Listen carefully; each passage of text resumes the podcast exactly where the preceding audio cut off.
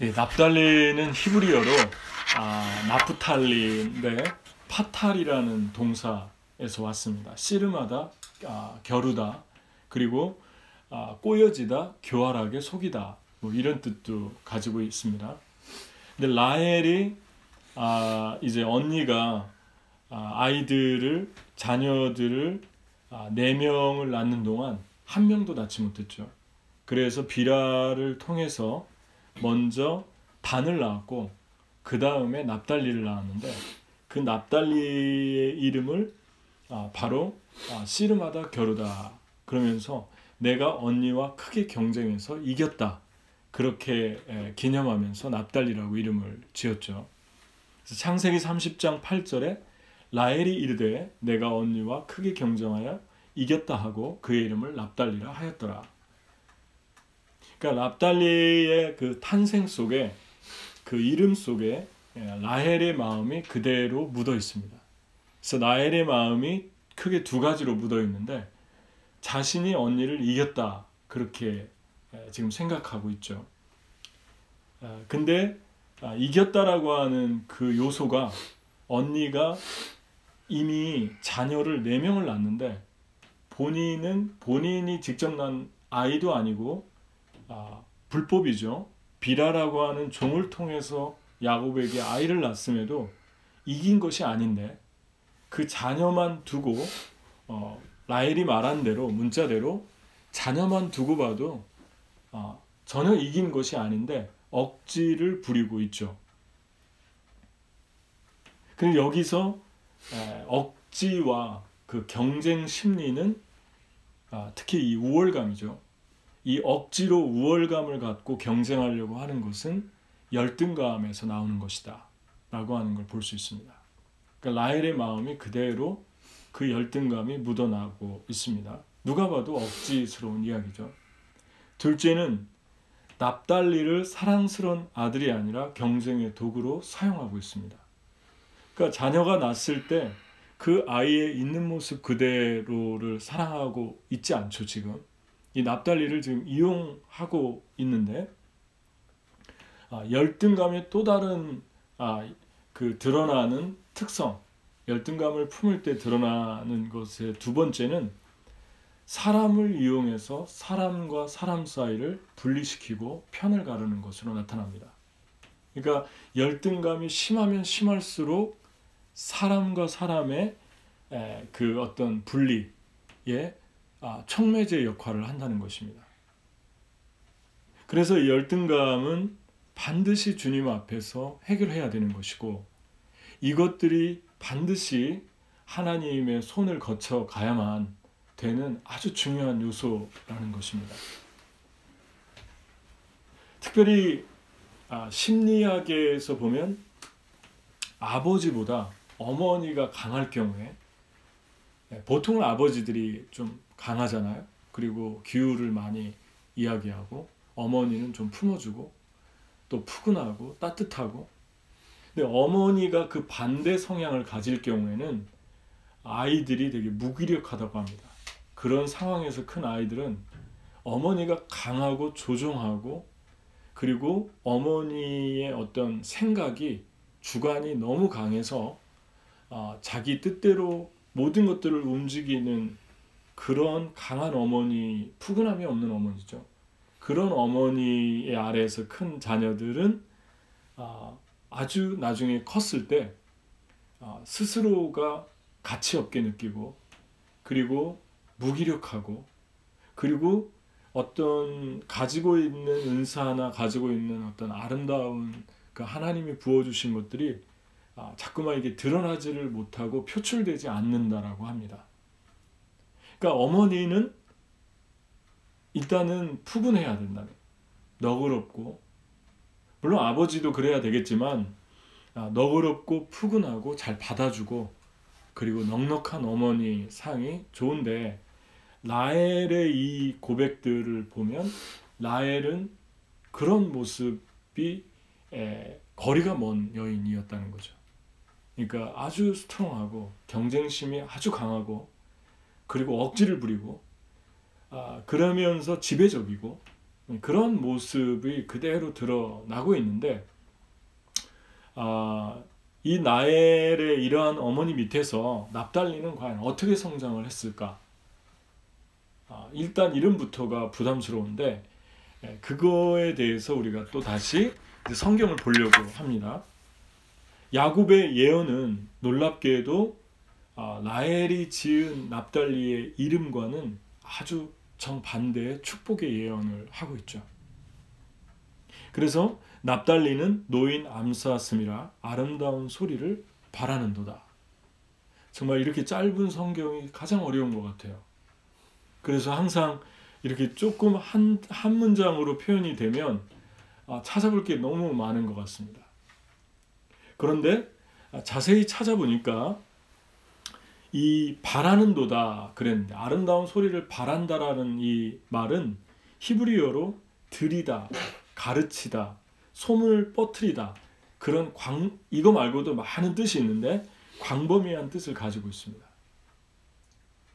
그러니까 먼저 조금씩 드러나죠. 바란다라는 건 아, 드리고 가르치고 소문을 뻗트리는 거예요. 네, 노인 그랬습니다. 노인 암쌌습니다. 그랬습니다. 이게 노였다라는 말도 히브리어로 메시지를 보낸다, 보내다, 뻗다라는 그런 의미를 가지고 있습니다. 소리라는 말도 에메르라는 말인데 말씀 강해 이런 뜻이 있습니다. 그러니까 전반적으로 종합을 해보면 납달리는 하나님으로부터 하나님의 말씀을 전하는 암사슴 같은 발의 축복을 받았다는 것입니다. 그러니까 이 사람에게 말한 이 아름다운 소리가 바로 하나님의 말씀을 의미하고 있고 그 말씀을 소명으로 받아서 그 말씀을 바란다. 나단이라는 말은 아, 이제 가르친다, 전한다. 그런 아, 하나님의 특별한 소명이 납달리에게 주어졌는데 이것을 하나님께서 축복이라고 모세를 통해서 하고 계신 거죠. 그러니까 우리의 삶에서 하나님의 말씀을 전한다. 하나님의 말씀을 선포하고 가르친다. 라고 하는 것은 하나님의 복을 받았다는 이야기와 똑같은 의미에 있다는 것입니다. 이사야서 52장 7절에 좋은 소식을 전하며 평화를 공포하며 복된 좋은 소식을 가져오며 구원을 공포하며 시온을 향하여 이르기를 내 하나님이 통치하신다 하는 자의 산을 넘는 발이 어찌 그리 아름다운가. 이 말을 로마서 10장 15절에 다시 재인용을 했는데 보내심을 받지 아니었으면 어찌 전파하리요 기록된 바 아름답도다 좋은 소식을 전하는 자들의 발이여 함과 같으니라. 아름다운 발을 아, 산을 넘는 그 발이에요. 아름답도다 그랬는데 이사야서에 산은 무엇을 말할까요? 스가랴 4장 6절 7절에 보면 이스라엘이 바벨론 포로로 돌아와서 성전을 짓는데 15년 동안 성전 공사가 중단됐죠. 그런데 하나님이 다시 지으라고 격려하시면서 그 성전을 지은 주축이 된 사람이 수룹바벨인데 제사장 여호수아가 총독이었고 이 수룹바벨에게 이렇게 얘기합니다. 4장 6절 7절에 그가 내게 대답하이르되 여호와께서 수룹바벨에게 하신 말씀이 이러하니라. 만군의 여호와께서 말씀하시되 이는 힘으로 되지 아니하며 능력으로 되지 아니하고 오직 나의 영으로 되느니라. 큰 산아 내가 무엇이냐? 내가 수룹바벨 앞에서 평지가 되리라. 그가 머릿돌을 내놓을 때 무리가 외치기를 은총 은총이 그에게 있을지어다 하리라 하셨고. 산을 넘는다는 것은 복음 들고 산을 넘는다는 것은 이 말씀으로 반영을 해보면 그 산이 장애물, 고난, 방해, 문제 이런 영적인 의미를 가지고 있다는 거죠. 네, 이러한 산에 부딪힌다는 것입니다. 구약의 많은 선지자와 예레, 예레미야나 에스겔이나 많은 이사야나 이런 선지자들의 그 선지서를 읽어보면 그 말씀 하나 때문에 말씀을 전하다가 너무나 많은 고난에 직면한 것을 보게 됩니다. 예레미야는 몇 번을 옥에 갇혔는지 모릅니다. 그 옥에 갇혔을 때 한 번이 아니라 여러 번 옥에 갇혔는데 그 중에 한 번 옥에 갇혔을 때 너는 내게 부르짖으라 내가 응답하겠고 내가 알지 못하는 크고 표현한 일을 보이리라. 그게 감옥에 갇혔을 때 하신 말씀이거든요. 그러니까 너무 많이 갇히고 너무 많은 산을 만나게 되죠. 그런데 그 산을 넘을 수 있는 능력, 암사슴의 발을 주셨다는 것입니다. 그 산을 다 평지로 만들겠다고 주님이 말씀합니다. 그러니까 납달리의 사명은 복음을 들고 산을 넘는데 많은 고난, 많은 장벽을 만나지만 암사슴의 발처럼 힘있게 될 것이다. 그리고 놓였다. 자유롭게 보내심을 받아서 메시지를 딜리버리하는 그런 힘있는 능력이 그에게 임할 것이다. 모든 사람들을 내가 평지가 되게 할 것이다. 힘으로도 안 되고 사람의 능력으로 되지 않지만 나의 신, 나의 영으로만 이런 일들이 일어날 것이다. 그러니까 사명과 함께 그 사명을 이룰 수 있는 모든 방법까지 주님이 다 주신 거예요. 문제와 함께 정답도 그냥 주신 거예요. 이 말씀 속에. 그러니까 하나님이 우리에게 어떤 사명을 주시면 그 안에 정답도 들어있는 거예요. 주님이 암사슴 발도 같이 주신다. 산도 평지같이 되게 할 것이다. 그러니까 두려워할 필요가 없다는 것입니다. 여러분의 발은 복받은 발입니까? 여러분은 아, 이 아름다운 소식을 전하기 위해서 지금도 문제의 장벽들을 넘어가고 있나요? 문제의 장벽을 만날 때 여러분은 그 장벽들을 부딪히면서 하나님의 평지가 되는 경험들을 계속 하고 있습니까? 하나님이 아무것도 아닌 것처럼 그냥 평지로 만드는 그런 일들을 계속 경험하고 있습니까? 여러분들이 그것을 제가 저와 여러분들이 그것을 경험하고 있지 못해, 못한다면 어쩌면 우리는 복음 들고 산을 넘는 자들의 발이 아니라는 이야기도 될 수 있죠. 왜냐하면 복음 들고 산을 넘으면 반드시 산을 만나고 장벽을 만나기 마련이기 때문에 그렇습니다. 고난을 직면한다는 것이죠. 이러한 삶을 축복이라고 주신 거예요. 하나님의 관점이 얼마나 다른가를 우리가 보게 되죠. 근데 과연 납달리는 이런 삶을 살았을까? 모세 시대로 넘어가 볼까요? 납달리가 야곱과 함께 애굽으로 내려갔죠. 민수기 1장과 26장을 다시 얘기하겠습니다. 1장과 26장은 몇 년 차이가 난다고 그랬죠? 교육은 반복이니까 38년이라고 그랬죠. 1장은 38년 전에 그리고 26장은 38년 후에 숫자를 12지파에 모았는데 그 숫자 중에 38년 후에 20세 이상으로 싸움에 나갈 만한 숫자가 감소한 지파가 다섯 개인데 그 중에 첫 번째가 시므온인데 3만 7,100명이 감소했습니다. 두 번째가 오늘 말한 납달리입니다. 납달리는 에브라임과 똑같이 8,000명이 감소했습니다. 세 번째는 가신데 5,150명, 네 번째는 루벤 2,770명. 네 개의 지파네요. 네 개의 지파가 감소했는데 왜 감소했는지는 얘기 드렸잖아요. 광야에서 죽은 것은 불평하고 원망하고 하나님께 대적하다가 징계를 받아서 죽었다고 그랬어요. 거의가. 전쟁에서 죽은 사람은 거의 없습니다. 모압 평지에서 발람의 그 유혹에 넘어가 가지고 또 어, 음란하게 우상을 섬기다가 또 재앙에 맞아 죽고 뭐 이러한 많은 아 이제 불순종과 타락으로 인해서 어, 원망으로 인해서 죽었는데 납달리 지파가 8천 명이 감소했다는 것은 그 안에 들어간다고 볼 수 있습니다. 그러니까 납달리 지파는 원망을 좀 많이 했던 것 같아요. 잘 휩싸이고 어, 하나님께 투덜거렸던 것 같습니다. 근데 하나님이 처음에 광야 생활에 원망한 사람들은 징계를 별로 안 했어요. 거의 징계의 그 아, 절정이 마지막 광야 끝나갈 즈음에 징계를 하나님이 되게 많이 하셨어요.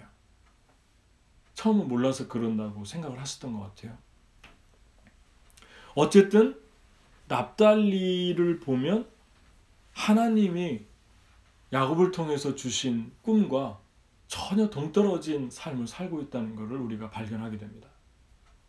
그러니까 하나님의 주신 말씀대로 암사슴에 발휘되어 축복의 삶은커녕 오히려 정반대로 하나님은 동쪽으로 가라고 했는데 이 납달리는 정반대로 서쪽으로 가고 있는 그러한 광경을 우리가 목격하게 되죠.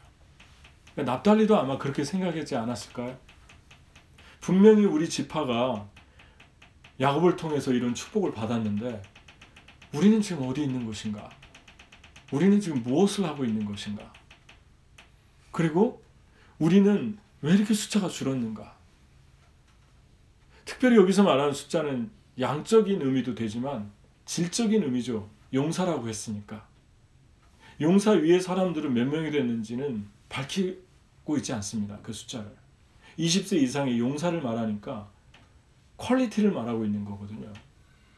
그 quality가 없는 자신들의 모습을 보면서 우리는 광야에서 왜 이렇게 많이 하나님으로부터 동떨어졌고 하나님이 주신 꿈은 왜 이렇게 까마득해졌는가 그 생각을 했지 않았겠습니까? 했다면 다행인데 못했을 수도 있을 것 같아요. 우리도 이 세상에 살면서 두 종류의 크리스찬들이 있지 않습니까? 너무 멀리 가고 있구나.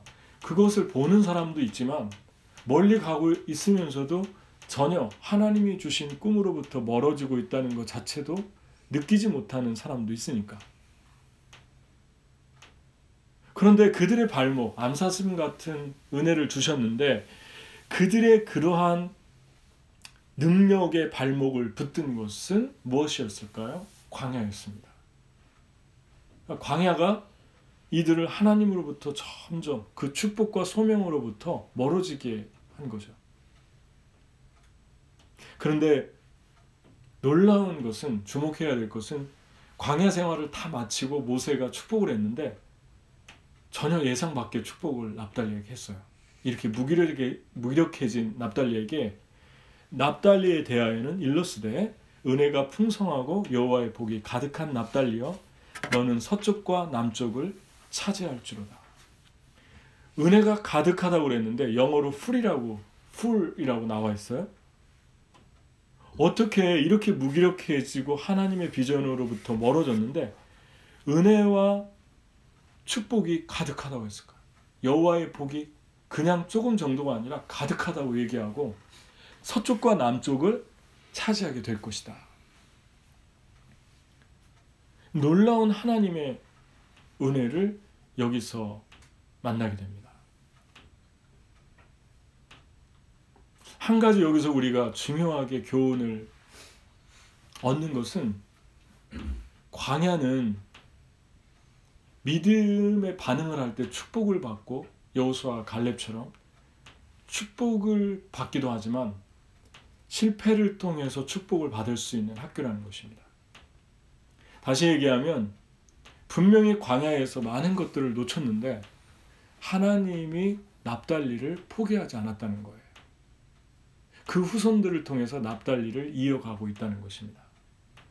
그러니까 광야의 학교에서 우리가 광야를 통해 배우는 것은 정말 경계해야 될 것은 불평과 원망인데 불평과 원망보다 더 경계해야 될 것이 하나가 있는데 그것이 무엇인 것 같습니까? 광야를 떠나는 거예요. 이 납달리가 광야를 충분히 떠날 수 있었어요. 애굽으로 돌아갈 수 있었고 지파들끼리 뭉쳐가지고 충분히 수만 명 되는 지파가 그 지파만 떨어져서 다른 땅을 향해서 살 길을 찾을 수 있었습니다. 그런 그런 그렇지만 납달리가 잘한 것은 광야에서 아무것도 증가하지도 않고 원망하고 불평한 것 같은데 중요한 거는 그 광야를 떠나지 않았다는 거예요. 여러분 불평하는 것보다 광야에서 원망하는 것보다 더 중요한 게 뭔지 아십니까? 광야를 떠나지 않는 거예요. 그래도 광야 안에 있으라. 그게 말씀의 제목입니다. 그래도 그냥 광야 안에 있으라. 광야 안에 있었더니 여호수아 시대로 가서 아, 광야 그 광야를 지나서 이제 38년을 지나서 아, 가나안으로 들어가죠. 근데 그 가나안에 들어가서 가나안의 정복 전쟁에 참여를 했는데 그 참여를 하고 나서 과연 모세가 말한 대로 그 예언이 성취됐을까? 모세가 뭐라고 했냐면 은혜가 풍성하고 이 무기력한 이 지파에게 은혜가 풍성하고 여호와의 복이 가득하다고 그랬어요. 아마 그 반대로 예언을 했어야 될 텐데 이 무기력한 자들이요 너희들의 은혜가 다였도다 살 길을 찾아봐라 이렇게 했어야 되는데 그렇게 하지 않았어요. 그래서 나중에 보니까 땅을 분배받는데 여호수아 예 보면 아 여호수아 19장에 보면 여섯째로 납달리 자손을 납달리 자손의 가족대로 제비를 뽑았으니 그들의 지역은 헬렙과 시아나님과 상수의 나무에서 이 용어들을 다 읽으면은 여러분과 제가 어떤 데인지 모르니까 다시 또 시청각으로 아, 보면은 여기 이, 이 지도가 있죠. 네. 지난주에 아셀을 했는데 여기가 아셀이죠. 그 다음에 여기가 납달리예요. 여기가 최북단 단이에요. 여기가 아셀 지파, 여기가 시돈을 다 포함하고 있어요. 두로와 시돈. 지난주 얘기했죠. 시돈은 지금의 아랍어로 사이다 고 레바논에서 세 번째 큰 도시. 그리고 두로는 레바논에서 네 번째 큰 도시. 그것을 전부 커버했던 땅이 아셀이었어요. 여기 지중해가 있어서 이 땅이 비옥하다고 그랬는데 더 놀라운 것은 아마 열두 지파 중에서 가장 좋은 땅을 차지한 사람들이 납달리 지파가 아닌가 생각해요. 왜냐하면 이스라엘은 남쪽보다 북쪽이 비옥한 것이 전부 사막이지만 그래도 갈릴리 호수가 있고 헬몬산이 있어서 여기서 물이 흘러가지고 내려오기 때문에 요단강으로 이 땅이 아주 비옥하고 키부츠가 바로 여기에 두세 개가 있고 그 물을 이용해서 이 갈릴리의 70%의 물이 이스라엘 전역으로 공급되고 있어요. 그래서 여기서는 열매도 얻고 풍요롭고 비옥한 땅이라고 볼 수 있습니다. 사막이지만 전체가 사막이지만 그 중에서도 스프링클러를 잘 이용할 수 있고 그런 땅이 여기인데 이 땅을 차지했다는 거예요. 납달리가 어떻게 해요? 제비 뽑아서 제비 뽑 다 제비 뽑았는데 제집 제비 뽑는 건 뭐죠? 돌려가지고 추첨하는 것 같은 거예요. 그러니까 세상에서 가장 우연 같은 일 중에 하나가 제비 뽑는 건데 추첨이에요. 행운의 추첨. 그 추첨을 했는데 모세가 이야기한 대로 너는 서쪽과 남쪽을 얻게 될 것이다. 요단 편의 서, 서쪽이고 갈릴리 호수를 보면 갈릴리 호수가 남쪽에 있죠.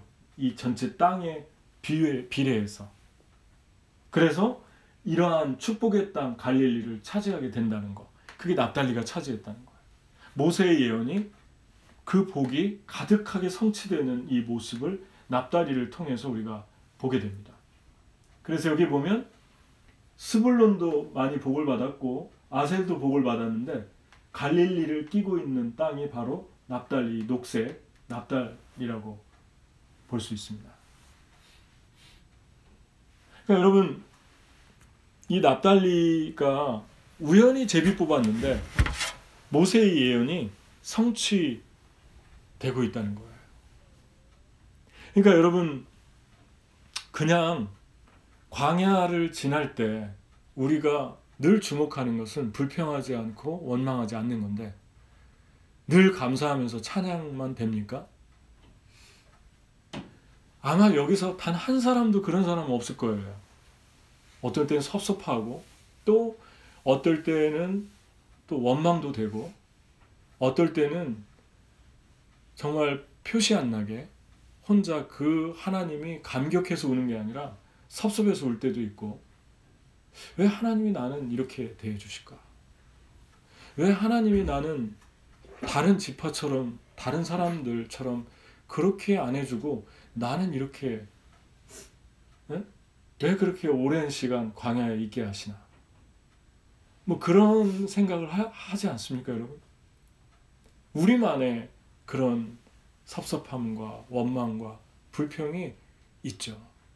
단 한 사람도 이걸 비껴갈 수가 없어요. 그런데 주님께서 이 광야에서 이스라엘 백성이 거의가 불평하고 원망해 다 한두 번씩은 했는데 그래도 그들을 통해서 그 후손을 통해서 가나안 땅으로 데리고 들어가잖아요. 그럼 무엇을 말합니까? 포기하지 않았다는 거죠. 다른 민족하고 다시 새로 시작할 수도 계셨는데 원망하고 불평했어도 그들을 통해서 그 후손을 통해서 그 지파를 통해서 데리고 들어갑니다. 다음 주에 보겠지만 예수님 시대에 이 땅은 이 예수님 시대의 이, 이 이스라엘은 이미 열두 지파의 개념은 없어요. 여기서부터 여기까지 열두 지파 여기가 가, 아 누구? 예, 네, 나팔리. 갑자기 머리가 멍해질 때가 있어요. 너무 많은 걸 가지고 있으면 여기 여기 갈릴리를 끼고 여기가 납달리인데 여기가 아셀이고 수블론이고 가운데가 여기가 납달리 요 지역인데요. 예수님 시대에 이 지파 개념은 찾아볼 수가 없어요. 근데 잠깐 미리 조금 얘기하자면 이방의 갈릴리요. 스불론과 납달리가 복이 있도다. 이사야서 50 몇 장, 51장인가요? 말씀을 마태가 인용하고 있어요. 이미 지파 개념은 끝났는데 왜냐하면 이 북쪽은 BC 733년에 아수르에게 다 망해가지고 흔적조차 없어졌어요 지도에. 어떤 지파 어떤 지파 따지질 못하는 게 이미 다 포로로 끌려가 버린 거예요. 이방 사람들이 와서 살았어요. 이스라엘 사람들이 좀 남아 있고 팔레스틴 사람들이 남아 있었지만 로마의 AD 70년에 멸망을 하고 이스라엘은 전 세계로 뿔뿔이 흩어졌고 그 다음에 다시 이방 사람들이 여기에 시리아 사람들이나 뭐 이런 사람들이 살았는데 AD 700년쯤에 이슬람의 아랍 족속이 일어나가지고 다시 여기를 점령하면서 다 흩어졌거든요. 근데 언제 다시 영토가 다시 회복됐습니까? 1948년 이스라엘이 독립할 때, 건국할 때, 이 영토가 다시 고스란히 이스라엘의 영토로 들어와서 다시 지금은 카퍼나움이라는 용어를 쓰고 있어요. 놀라운 것은 여러분 이 납달리가 이건 그냥 지나갈 수 없는 건데 그래서 한 번 더 하려고 그래요.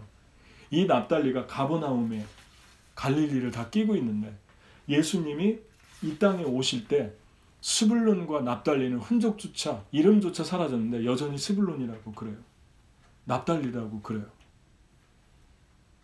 무엇을 말하는 것입니까? 주님의 눈에는 여전히 납달리로 보이는 거예요. 주님의 눈에는 이 땅은 여전히 스불론으로 보이는 거예요. 무엇을 말합니까? 스불론과 납달리는 personality가 아니에요. 우리가 되찾아야 될 영성을 말하는 것입니다. 그래서 계시록에 보면은 열두 지파 나오는데 그 열두 지파 이름이 고스란히 들어가 있죠. 거기에 납달리가 들어가 있죠. 그럼 납달리의 영성은 무엇입니까? 오늘 하나만 먼저 잘라서 얘기를 하자면 광야 안에 머무는 거예요. 광야가 힘들어서 원망하고 불평할 수는 있는데 그래도 광야를 떠나지 않고 주님이 주신 징계도 받고 그 안에서 어려움도 겪고 그냥 있는 거예요. 있다가 보니까 하나님이 주신 꿈, 하나님이 주신 비전 너무 멀리 동떨어져 있는 걸 보게 되죠. 그냥 하루하루 사는 게 생존이 목적이죠. 목표죠. 꿈이 보이지 않아요. 꿈을 꿀 새도 없고 꿈을 점검할 새도 없을 수도 있어요. 광야는. 너무 힘들면. 그런데 그 광야를 지나면서 그냥 여기에 있었는데 하나님이 우연같이 세상의 우연 같은 일을 통해서 하나님의 꿈을 이루어 가시는 것을 보게 됩니다. 궁극적으로 결론부터 얘기하자면 꿈이 이루어지잖아요. 납달리 땅이 복음의 전초기주가 됐고 예수님이 가버나움에서 3년의 생애 중에 33년의 생애 중에 가버나움 중에서 가장 많이 사역을 했고 가장 많은 말씀을 선포했고 바로 가버나움 위 바로 갈릴리 바다 위가 가버나움인데 그 갈릴리 바다 위가 바로 베세다고 고라신 아닙니까? 고라신 가버나움 베세다 이 세 군데에서 가장 많이 사역을 했어요. 근데 이 땅을 차지하고 있는 게 납달리예요. 납달리의 꿈을 이루시잖아요. 아름답도다 복음 들고 산을 넘는 자들의 발이요. 납달리의 사명을 이루시잖아요. 사, 납달리의 소명을 이루시잖아요. 여러분 하나님께서 여러분과 제가 주님을 따르다가 내가 볼 때 너무 나는 이제 아무런 소망이 보이지 않고 하나님 주신 비전과 꿈이 이루어질 것 같지 않고 그냥 하루하루 살기도 힘들고 어렵고 그러한 순간을 우리가 만나는데 그러한 광야 그게 바로 광야입니다. 하나님이 꿈을 주었는데 아 그 꿈은 나하고 너무너무 멀리 마치 태양계와 지구처럼 지구와 명왕성처럼 너무너무 멀리 떨어져 있는데 하나님이 우연히 추첨을 해서 뽑았는데 땅을 차지했어요. 땅을 찾아오 보니까 하나님 예전에 말씀하셨던 거. 하나님이 꿈을 주셨던 거예요. 그렇게 역사하는 분이 하나님이심을 믿습니까? 그분이 하나님이십니다. 여러분의 삶이 다 망가진 것 같고 다 포기된 것 같고 하나님의 꿈이 잊혀진 것 같아도 하나님은 이루어 가신다는 거예요. 하나님이 우리에게 준 것은 내가 잊어버린 순간에도 현재 진행형으로 이루어져 가신다는 것입니다. 최고의 축복을 받은 가장 비참하게 낭떠러지로 떨어졌던 그 납달리가 다시 살아나지 않습니까? 그것처럼 여러분과 저도 다시 살아날 것입니다. 광야에서 허우적거리고 이리 채이고 저리 채여도 다시 살아날 것입니다. 그리고 얼마나 많이 살아났습니까? 그죠? 살아난 적 없나요? 저는 너무 많이 살아났어요.